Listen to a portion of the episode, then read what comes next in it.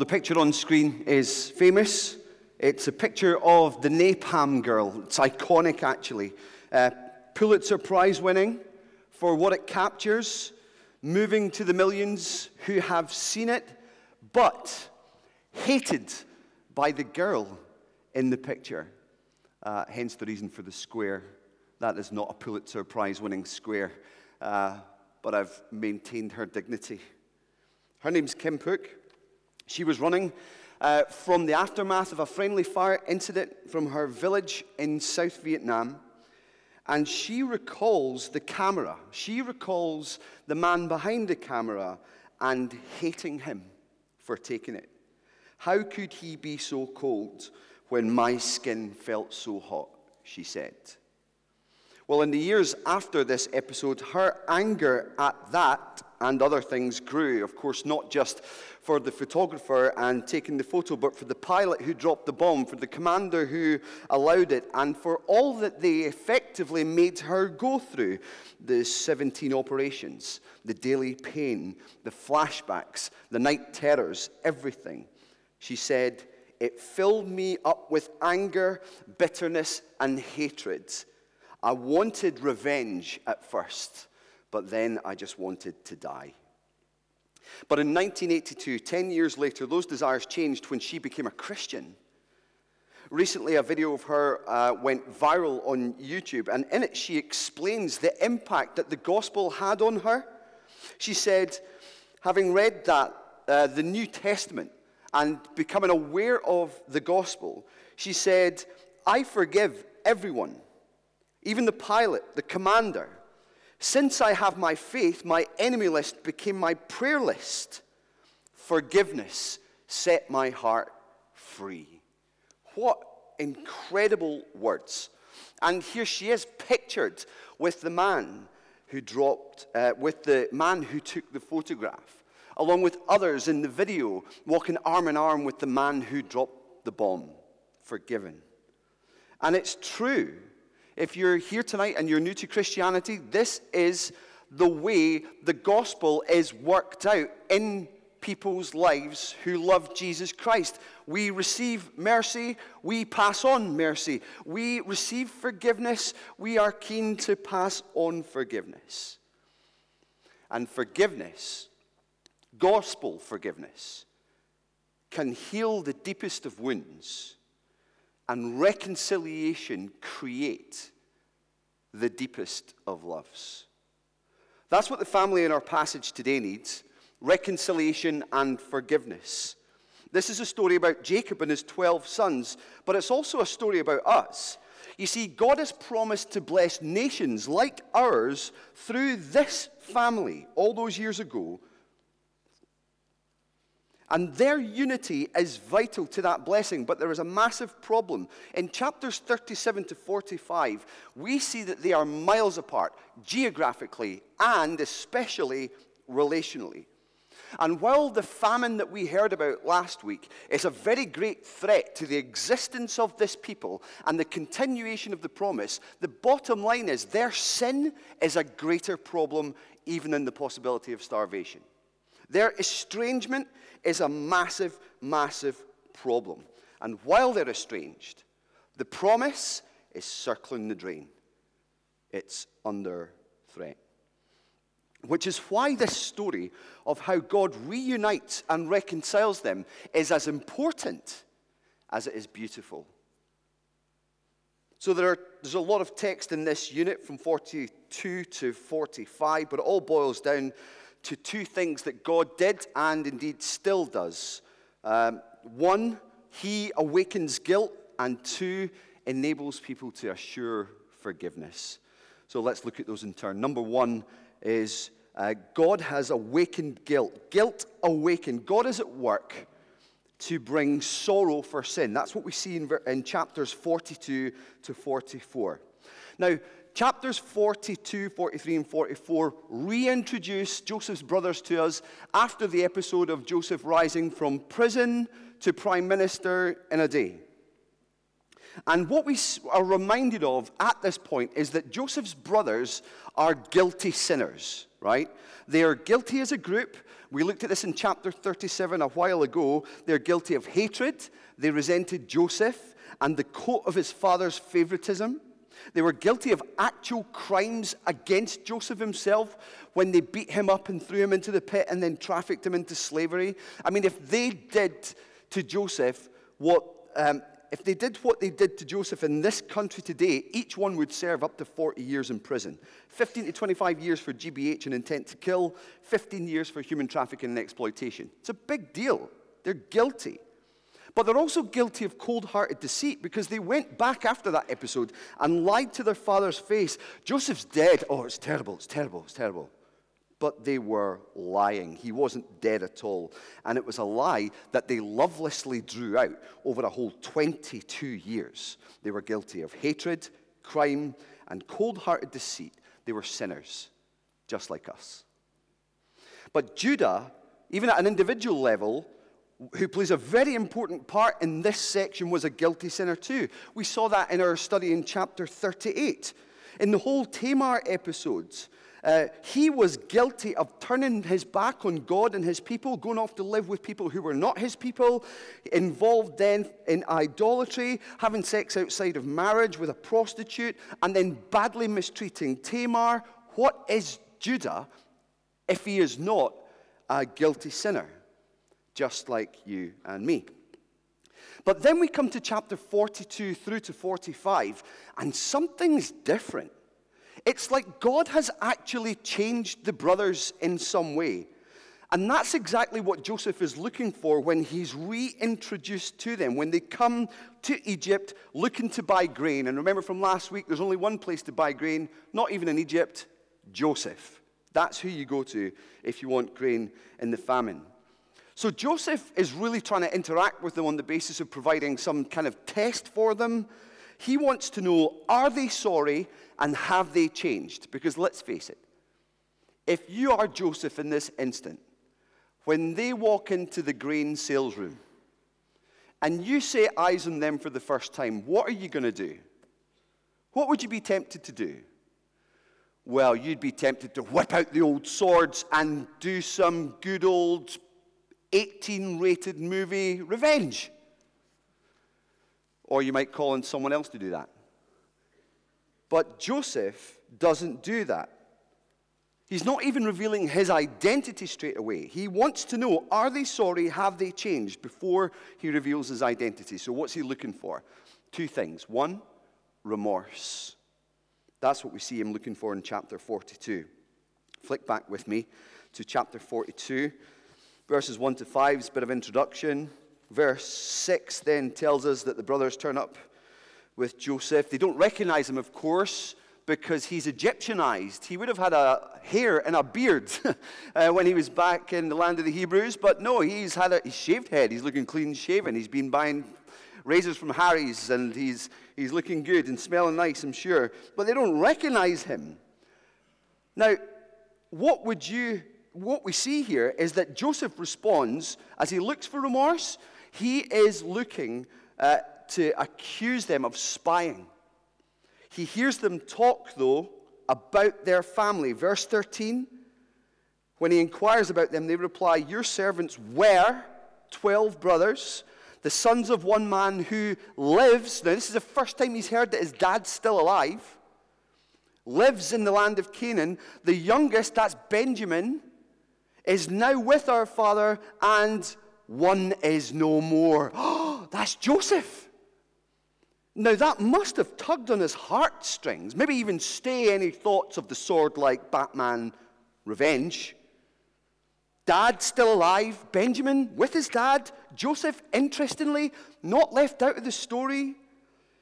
So Joseph decides in the instant to give them a little bit of a taste of their own medicine. They had thrown, in him, thrown him in this kind of pit like prison for a short period of time, and indeed he's been in prison for a couple of years as well, so he throws them in prison for three days.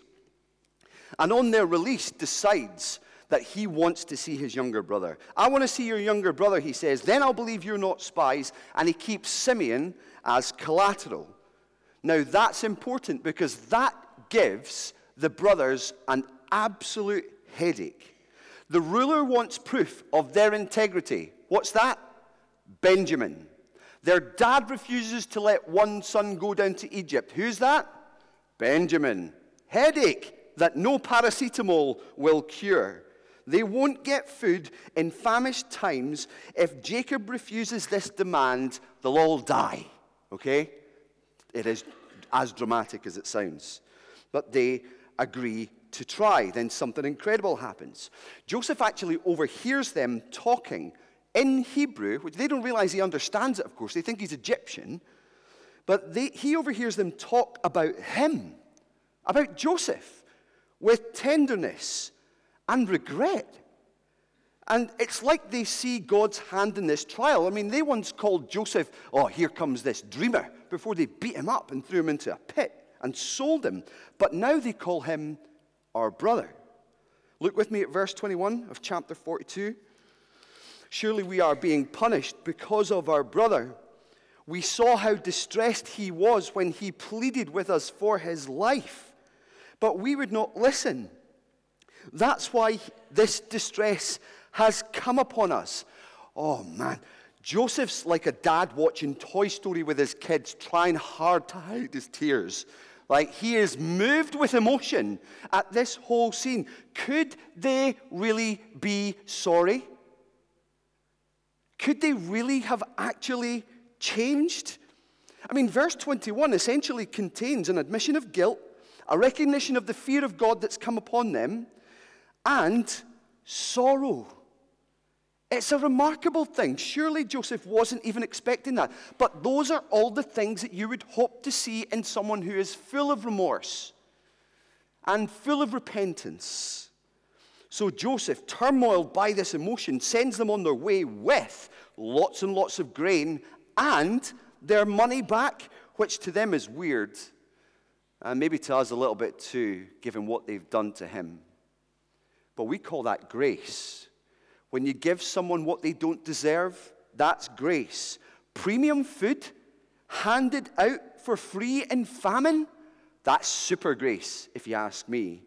How wonderful to be so sinned against and yet so walking in step with the Lord that you feel inclined to bless even your enemies. Sounds just like Jesus, doesn't it? And what he calls his church to do. Well, Joseph had been looking for remorse, and he starts to see it. The next thing he's looking for is change. And I think he sees it in chapters 43 to 44. Two key things prove that the brothers have changed. And those are their treatment of Benjamin and Judah's speech as he offers to save Benjamin. Chapter 42, verse 27 through to 43:14 is a big chunk, but it basically tells us why Jacob, after refusing to let Benjamin go, eventually decides to let Benjamin go to Egypt with his brothers. For one, the grain Joseph gave them on their return had run out, so they were starving. He was probably left with no choice. But secondly, he received a brother's pledge, a promise. Not Reuben's, although Reuben stepped up first, we see, and Reuben offers this ridiculous pledge Oh, I'll take Benjamin, and if we fail, you can kill two of my sons. Sit down, Reuben. Goodness me, what a terrible thing to offer. But then up steps Judah pagan worshipping, prostitute sexing. I care about no one but Judah, Judah. And he says to Jacob, 43 verse 8, look at it with me, chapter 43 verse 8. Send the boy along with me and we will go. Do you see what he's just said there? Just the two of us. I'll take him down as proof. Just the two of us. No other brothers need be endangered. And then he says, I will guarantee his safety. Wow. Don't miss the impact of that. Here is a man who once left his family behind to go and live for himself, planning to leave his family behind to go and die to save them. He's offering himself in their place to save them. He pledges his own life, whatever the cost, in Benjamin's place. That's what makes Jacob reluctantly agree But he decides to send all of them anyway, including Benjamin. But most importantly, he sends them with the thing that sinners need the most a prayer to Almighty God for mercy. May God not give you what you actually deserve, is what he prays. Then in chapter 43, verse 15 and following, through to 44 13, it tells us what actually happened when he went to Egypt. Joseph's servants, amazingly, despite the fact that they have this fear of what's going to happen with this silver that they got back in their, their, their backpacks on the way home, they're greeted by Joseph's servant with peace and assurance. Don't worry, we got your silver. God's put your treasure in your backpacks. You can imagine them looking at each other and saying, Did he just say Elohim? Did he just use the name God? Like Hebrew God? That must have been utterly baffling to them. And then Joseph himself comes in and greets everyone, but especially Benjamin, with a blessing. May God be gracious to you, my son. Elohim, again, the Hebrew word that sounds like the Aaronic blessing. May God be gracious to you and bless you. May the Lord make his face to. He's using Hebrew terms concerning the Hebrew gods to offer gracious, comforting, welcoming words to sinners. It's absolutely mind blowing. They must be like, huh? Utterly baffled by it. But then Joseph sits them all down for a meal, and this is this is like the greatest test ever, right? Because in the past, Joseph's brothers could not stomach the favoritism that Jacob, the dad, showed Joseph. Here comes that dreamer, they said. They detested his coat and all that it represented. They knew they were hated by their dad. So he sits them around, so that's why they got rid of Joseph. But he sits them all around the table to their astonishment in order of their age. How does he know? they must have been thinking. And then he shows favoritism to Benjamin to see how the brothers react in this instance. So they serve out dinner, and everybody in famine time gets a, a, nice little meal set in front of them. I mean, this is the second most powerful man in the world having them round for dinner. And they get a lovely meal placed in front of them. What does Benjamin get? Five times as much. Now, I don't know if you've grown up with siblings, but, I, you know, if, how come they get two Yorkshire puddings? You know, is the kind of thing that we can fall out round our dinner table over things like that, but not here. Look with me at the end of chapter 43 and chapter and verse 34. It just says, they feasted and drank freely with him. Him being Benjamin. They are perfectly content that he's getting five times as much that he's shown favoritism by their host. They're not jealous. They don't plot injury. Right, right, right. Let's get that little boy. Let's, let's get rid of him on the way home, or something like that. They're content to eat with him, content with their host's favoritism. They've changed. Another thing that proves that to Joseph, though, is what Judah does later. You see, in chapter 44, verses 1 to 13, Joseph basically frames his brothers by placing the silver cup in Benjamin's sack. This is, you know, I said the last one was probably the greatest test, test ever, but no, I've changed my mind in the last 30 seconds. This is the greatest test ever. Because he places this cup in Benjamin's sack and then chases after them within an hour of them leaving and accuses them of this theft. And they're like, this, this is outrageous. Verses 7 to 8 of chapter 44, they plead their integrity. In verse 9, they, so confident of their innocence, pledge death to the guilty one and servitude for the rest if there's proof. They're confident that no one's taken the silver cup. And then the drama unfolds with the stop and search of Reuben first and Simeon next, all in order of age again, finding nothing. And then Benjamin's sack is opened and they're like, aha, the cup. And then we read in verse 13, at this they're devastated. At this they all tore their clothes. Now, this is important. when they presented Joseph's robe, bloody and torn to Jacob, and said, He's dead, Jacob tore his robes, their robes remained intact. Not even a tiny rip. But here, at the prospect of Benjamin's death, as they've just promised, they all indicate their mourning. Now look with me at verses 14 to 34. Where verse 14, where Joseph was still in the house, when Judah, Judah and his brothers, that tells you, the narrator is telling you that Judah is going to do something important. It's not just all the brothers here as it has been, it's now Judah and his brothers came in and they threw themselves to the ground before him.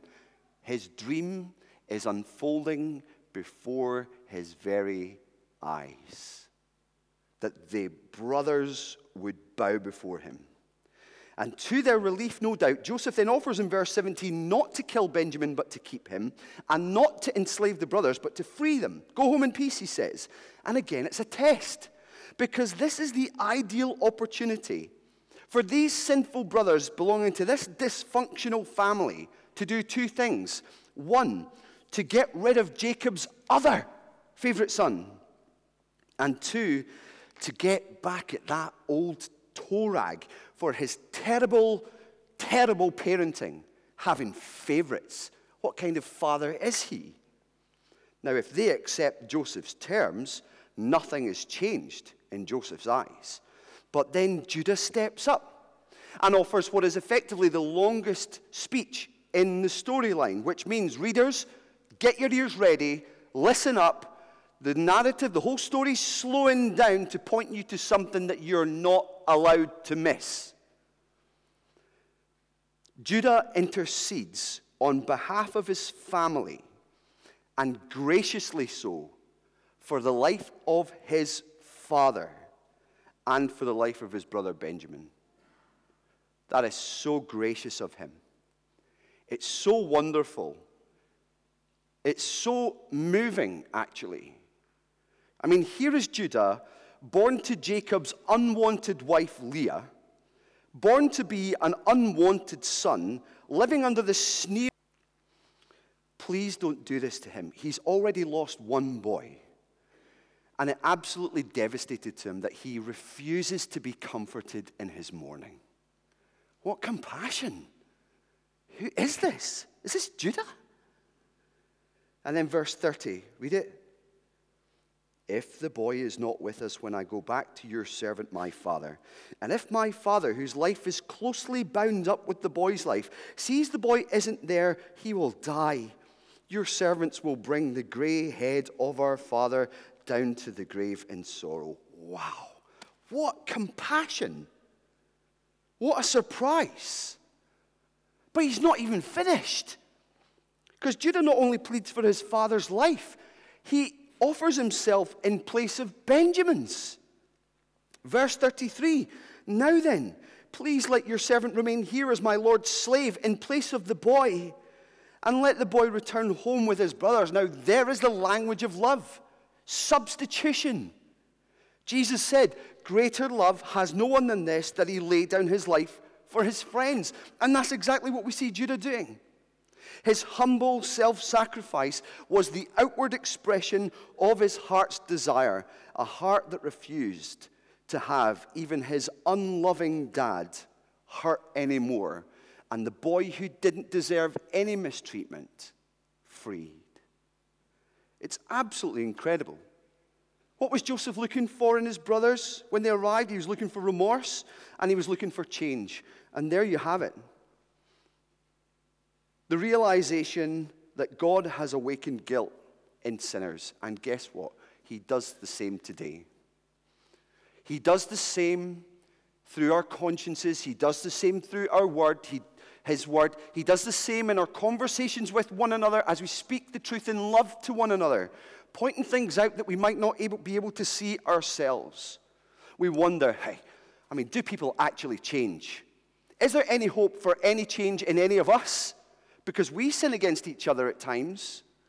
Why else do we read in the book of Romans that we're called in love to try and bear with one another in love? In Colossians 3, in exactly the same way. It's because we are trying to live like Christ, but at times we sin and get it wrong? Are we open and sensitive enough, soft hearted and humble enough to have guilt awakened in our hearts? It's a grace when God awakens guilt that points us to Christ and his cross.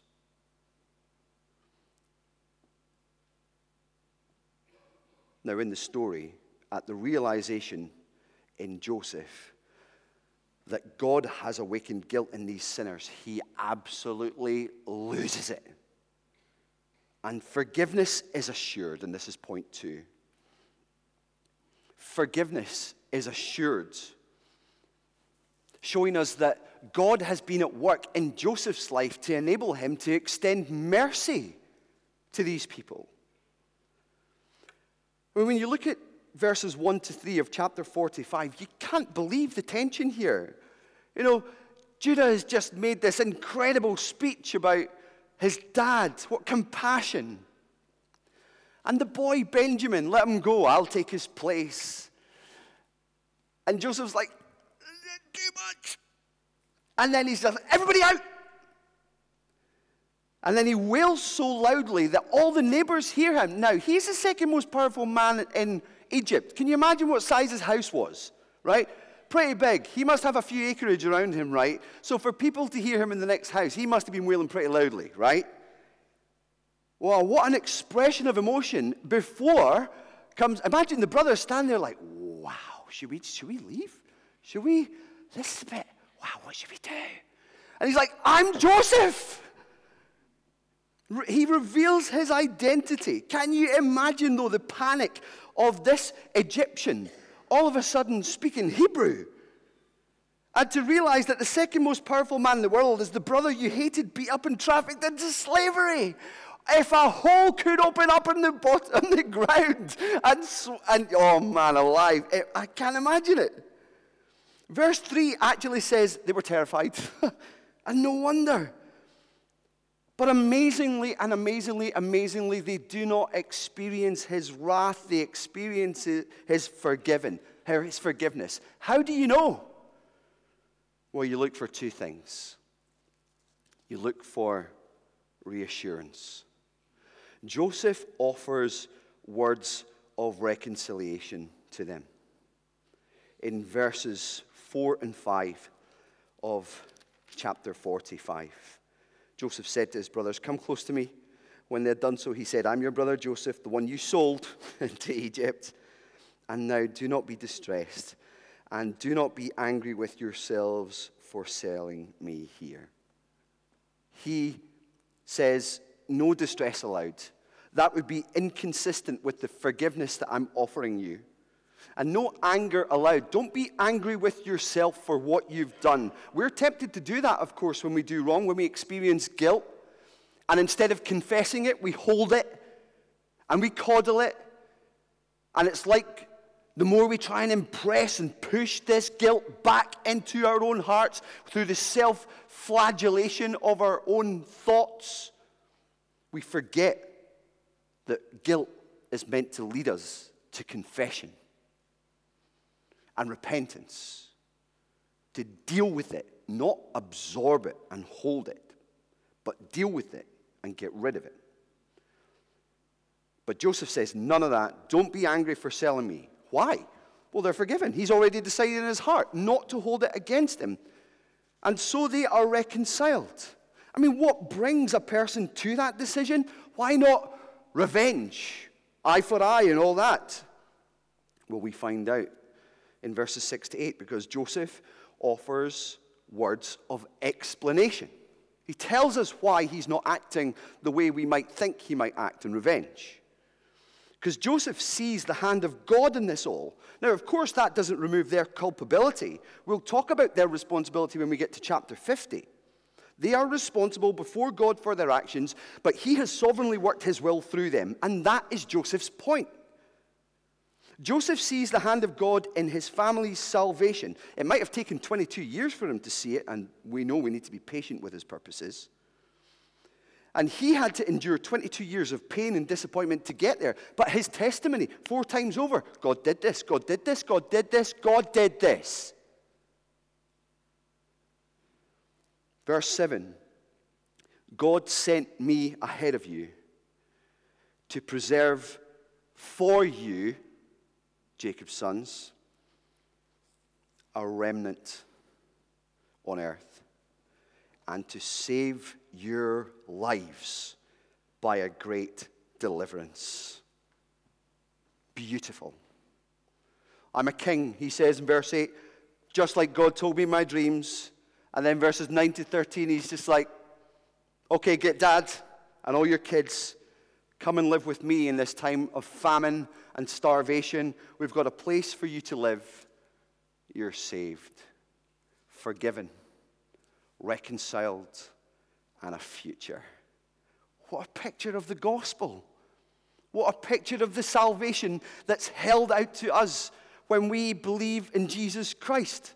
And just as the brothers could look to Joseph's words of reconciliation and explanation to reassure them that they're forgiven, they don't need to be distressed, they don't need to hold on to the guilt, so too we can look to Christ's own reconciliation through the cross and his words of explanation, like we've been looking at in Romans 8,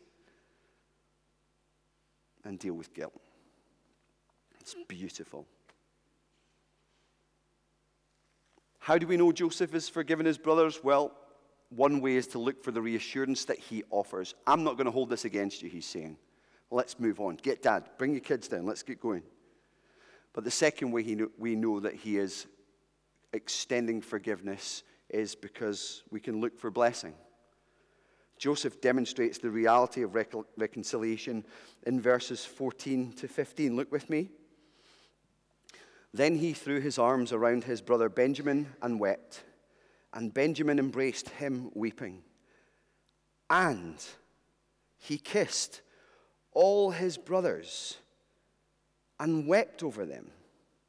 Afterwards, his brothers talked with him. Well, there you go. They hug it out. There's emotion expressed. Then they talk it out. There's conversation. Can you imagine what that conversation was like? So, what have you been up to these last 22 years? Well, they've all got stories to tell. Judah, Joseph, but then, of course, the passage ends with other evidences of blessing. Others celebrate the sight of reconciliation. In verses 16 to 24, Pharaoh's heart is absolutely captured by this reconciliation. He wants in on the blessing, he wants in on the party. Joseph's already decreed exactly what's going to happen next, but he talks like he's the one who's come up with plan. Yeah, yeah, well, yeah. Bring, bring your family down. We've got places for you. And then, of course, in verses 25 to 28, precious and indeed undeserving, those hurt the most are revived at reconciliation. Jacob, who refused to be comforted at the news of his son's death, discovers at the news his son is alive that he is revived. He's alive again. So, the simple message of this vast text is quite simply that God is at work to awaken guilt in sinners like them, like us. And it's very good news for people who have been sinned against, like Kim Phuc, the napalm girl. It's very good news for people like us who, even in this room, there are many of us who have experienced, well, all of us have experienced low level sin against us, some more serious, and many, many desperately horrible. But God awakens guilt in sinners to the point that sinners can be changed. I see this in myself. We can look for remorse that has led to change as evidence of God's work in people's hearts. Of course, remorse on its own is not proof. As Judas demonstrated, that's called worldly sorrow. But remorse that leads to confession and repentance and a turnaround and change in life, that's godly sorrow. And 2 Corinthians 7 tells us godly sorrow brings repentance that leads to salvation and leaves no regret, but worldly sorrow brings death. The fact that God awakens guilt in sinners is good news for people not just who are sinned against, but it's very good news for people who are sinners and realize it for themselves, like you, like me. God is so gracious to make us aware of guilt and condemnation. You know, judgment won't be a surprise to anyone. In the New Testament, in Romans 1, we read that God's existence and even his anger against sin has been made known to the point that no one can claim to be without excuse. We have the external witness of creation and we have the internal witness of our conscience. But we also have his word in bold italics and underline that confirms it. And he makes us aware of this guilt that we might deal with it have you?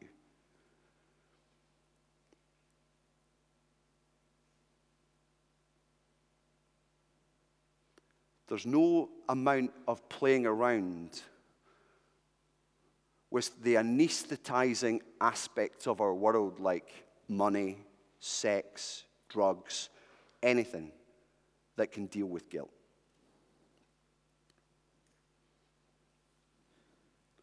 But he makes us aware, with it, aware of it so we can deal with it in the way that David, a king of Israel, did in Psalm 51 when he, in light of his guilt, cried out, Have mercy on me, O God, according to your unfailing love. According to your great compassion, blot out my transgressions, wash away my iniquity, and cleanse me from my sin, for I know my sin and my sin is always before me. Against you and you only have I done what is evil, have done what is evil in your sight, so that you are proved right when you speak and justified when you judge. We call out for mercy when He awakens guilt in us. Have you done that?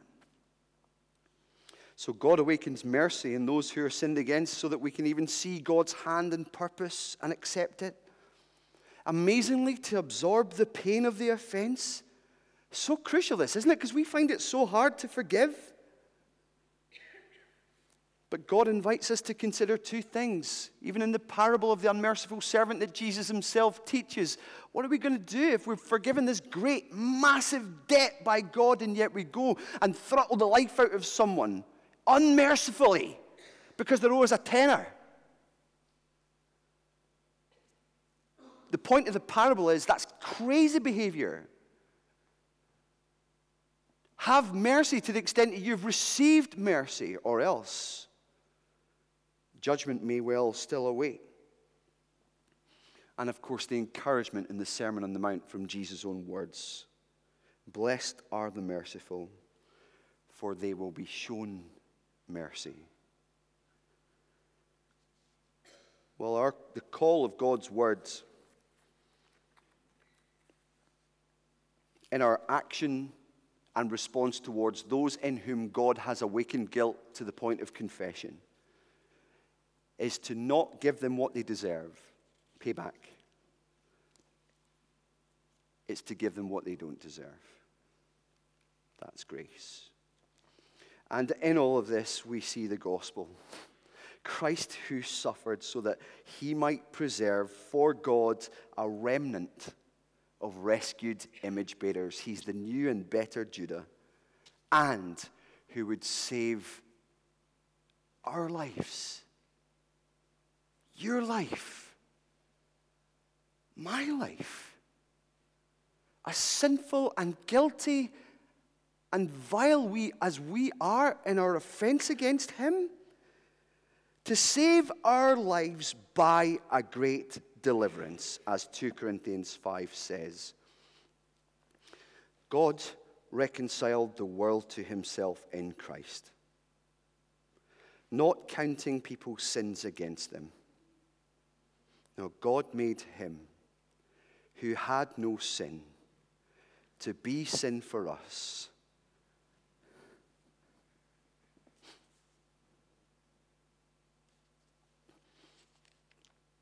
So that in him we might become the righteousness of God. Wow. We ought to bow our heads, pray, and then sing our hearts out. Let's do that now.